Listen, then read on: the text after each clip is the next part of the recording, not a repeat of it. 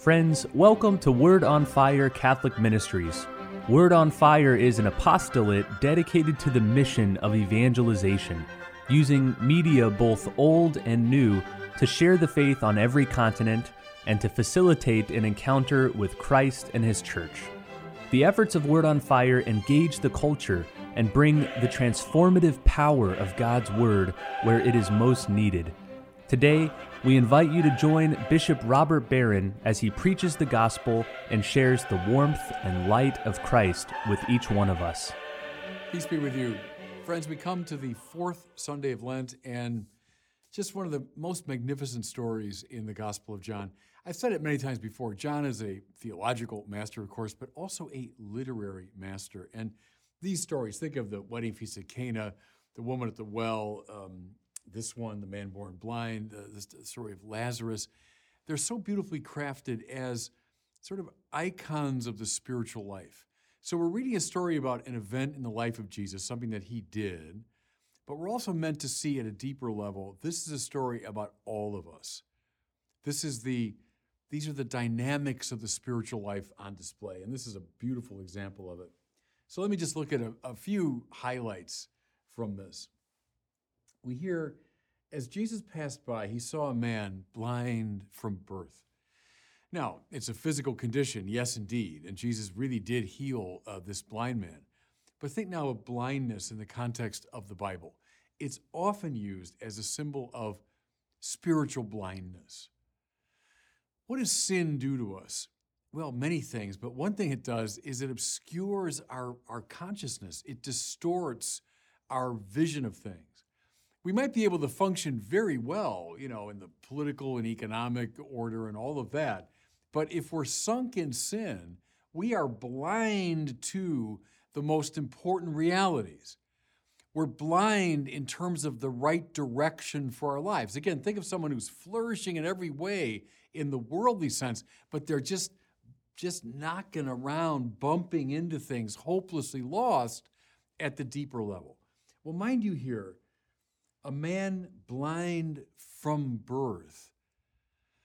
That's every one of us. We talk about original sin. That's a great, marvelous doctrine. What it means is that all of us are, long before we begin to make any conscious choices, we are born into a dysfunctional world. Think of someone who's, who's born already addicted to uh, crack cocaine.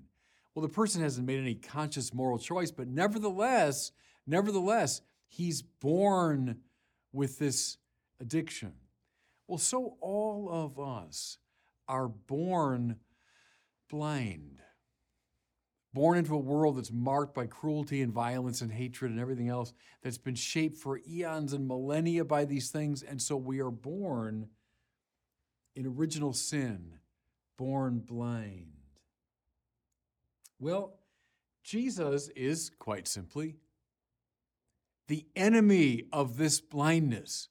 He's the enemy of darkness. What do we hear him say? I am the light of the world.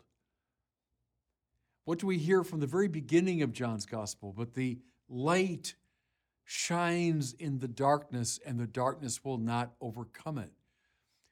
Jesus comes into our world as the light meant to illumine eyes blinded by sin.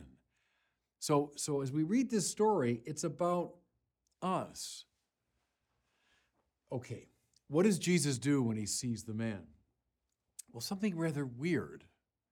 He makes a mud paste. How? Well, by spitting on the ground and then making this paste and rubbing it in the man's eyes. St. Augustine's interpretation, which I've, I've loved. Think of the spittle that comes from the mouth of Jesus. That's evocative of his divinity. The earth is evocative of his humanity. When divinity and humanity meet, they form a kind of salve. S A L V E. Salus in Latin means health. That's why you'd say to somebody, salve, when you saw them on the street. It meant health to you. Well, same word, S A L V E. Jesus is called from the earliest days, the Salvator. Our word Savior comes from that. He's the one who brings healing. Can you see, everybody, this mud paste that he makes is representative of his own being, it's his own life. It's his divinity and humanity coming together in such a way that they heal sin sick eyes. So Jesus rubbing this mud paste into the blind man's eyes. That's every one of us when we are addressed by Jesus. And think of, I love the literal earthiness of this. How often in the sacraments of the church, you know, we use the bread and wine and, and water and frequently oil, oil that's rubbed onto us or into us. Those are all encounters with Christ. When his being is, is rubbed into our sin sick eyes, we begin properly to see. So he puts the mud paste on, and then he tells him, Now go wash in the pool of Siloam. Now, John uh, adds helpfully, what does Siloam mean but sent? Very often in John's gospel, Jesus is referred to as the one who was sent. He refers, he himself refers to his Father as the one who sent me. Being immersed, therefore, in the pool of the one who was sent is evocative of baptism. By baptism, we are immersed in Christ, the one who was sent by the Father. We are washed clean, but now, in, in, terms of the symbol system of this story, the salve on his eyes, think of it now being washed in the pool of Siloam, and then the man is restored to sight. It's through the sacraments of the church, especially baptism, that we are healed and we are saved, salved, that we are enabled to see. This is about the beginning of the spiritual journey, if you want. Think of a, a, parallel story of blind Bartimaeus. Remember sitting by the walls of Jericho. Jericho is evocative of the fallen city. So there he is again, blind Bartimaeus, and it's it's his encounter with Christ that gives him vision. So here, so here, this man and all of us born blind, we begin the spiritual journey by this sacramental and baptismal immersion in Christ. Okay. At this point, he recovers his sight. It's one of the great miracles of Jesus. But watch now how people begin to respond. So the man comes back, and they've seen him, you know, who knows how long. This man begging, this, this blind man, they've seen him. But he comes back, and, and people are, are, are mixed, they're, they're divided. Hey, some, there, there's the blind man. And uh, now he can see. And others say, no, no, that, that's not the blind man. Others say, no, it, it just it kind of looks like him.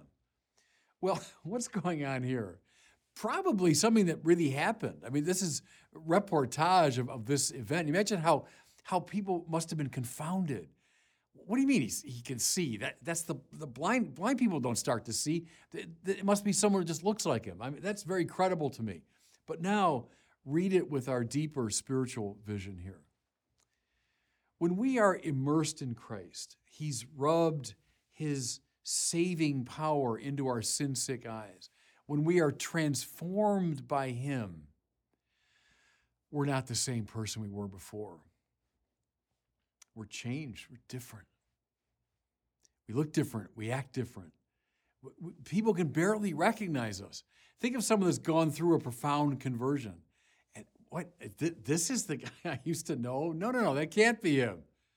Praise God. See, it, it's the transformation of our lives that happens when we really come into contact with Christ. Now, here's a little detail that it's typical of, of St. John, who was such a master of, of the literary craft and the theological craft. They asked the man himself, so they're, they're confused, you know, who, who are you? And they asked the man himself whether he, he is the one that was blind. And his response is translated correctly here as basically, yeah, it's me, all right. But what he says in the Greek, go back to the original language of the story.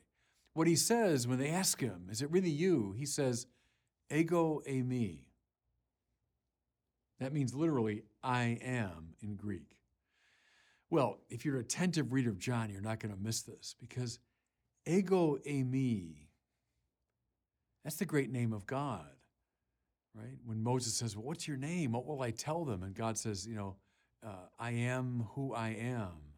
Jesus, throughout the Gospels, uses, of the Gospel of John, uses that little phrase, ego eimi, I am the bread of life. Ego eimi, I am the good shepherd. Ego eimi, I am the gate. Ego eimi, I am the way, the truth, and the life. You see what he's saying again and again is that he is in himself God's own presence. So here's the, the extraordinary thing, and it's suggested in this little tiny detail. When you are baptized, when you're immersed in Christ, when you have his power rubbed into you, you become conformed to him. You become another Christ. Didn't Paul say it? It's no longer I who live, it's Christ who lives in me. And so the man born blind, once he's been Christified through baptism and the sacraments, can say, like his master, ego eimi. He's now been Christified. Okay, how uh, wonderful, these wonderful details. And we're speaking of the, of the origins here of the spiritual life. But then don't miss this, everybody, the way this story ends. You think, how great could this be? How great could it be that this man born blind is restored to sight? He's another Christ. What a great story. But how do they react? now enter the scribes and Pharisees who just cannot deal with this. They harass him, they question his, his legitimacy, they, they start to accuse Jesus of doing things he shouldn't be doing. There's a, you want to say, there's a miracle just happened, you guys, right in front of you. And you're fussing about. Well, see, here's the truth. Here's the truth, everyone. There are a lot of people in our world deeply invested in blindness. Let me just say that again. There are a lot of people in this sinful world who are deeply invested in blindness. That means their whole life their whole business, their whole way of making money, the, their whole political order, whatever it is, is predicated upon the fact that most people are not spiritually awake, that most people are spiritually blind. And so they don't want someone who's been liberated. They don't want that. They don't want someone that sees. He's going to cause them no end of trouble. So I say to every one of you listening to me, if you're commencing the spiritual journey, you found vision and life in Christ. Great, great. You can say, ego eimi." It's no longer I live, but Christ living in me. Terrific. But then, stay wide awake. Be careful. Know that the devil is prowling like a roaring lion looking for someone to devour. You will be opposed. Trust me. Trust me. And the more Christ like you are, the more you will be opposed because of all those people who are invested in blindness. See, so don't be naive. That's why Jesus says, you know, be as innocent as doves and as clever as serpents, because you will be opposed as you walk the spiritual path. So just be aware of that. Uh, let me just bring it to a close here. There's so much more we could say about this great story. But having endured the tauntings of the crowd and all that, and they, they throw him out bodily, we hear. Well, the Lord seeks him out and he tells him, I'm, I'm the one who's given you sight, and do you believe? And he makes then one of the great confessions of faith in the New Testament. I do believe, Lord, And then we hear he worshiped him. That means he's acknowledging his divinity. Well, there's, look, there's the whole spiritual life. We start blind. We're, we're brought to vision through baptism and through immersion in the sacraments. We're changed. We become other Christ. Then we face opposition. You bet you will. But then finally, you give your whole life to Christ in worship. You want to know what the whole spiritual life looks like? Reread this great story from the Gospel of John. And God bless you. Thank you for listening to this week's homily from Bishop Robert Barron. For more resources from Bishop Barron, please visit wordonfire.org.